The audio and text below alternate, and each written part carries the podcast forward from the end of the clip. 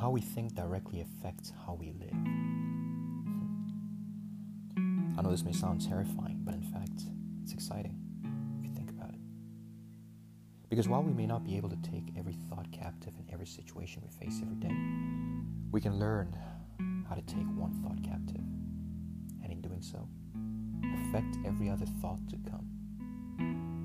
So, what is the one thought that can successfully interrupt every negative thought pattern, you ask?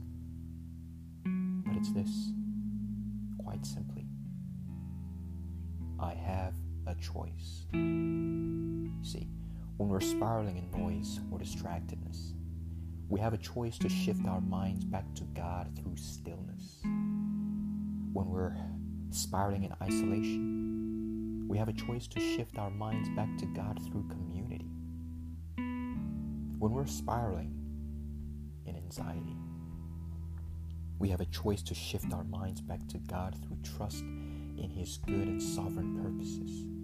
When we're spiraling in cynicism, we have a choice to shift our minds back to God through worship. Through worship alone is the only way that we can shift our minds back to God. And when we're spiraling in self importance, we have a choice to shift our minds back to God through humility. And when we're spiraling to victimhood, we got a choice to shift our minds back to God through gratitude. When we're spiraling in complacency, we have a choice to shift our minds back to God through serving Him and others. See, if you've trusted in Jesus as your Savior, you have a God given, God empowered, God redeemed ability to choose what you think about. You have a choice regarding where your focus is, where your energy is focused toward. You have a choice regarding what you live for. You are not the subject to your behaviors, genes, or circumstances. You are not subject to your passions, emotions, or lusts. You are not subject to your thoughts. No fixation exists outside God's long armed reach because we are a new creation. Therefore, we have a choice. When we think new thoughts, we physically alter our brains. When we think new thoughts, we make healthier neural connections.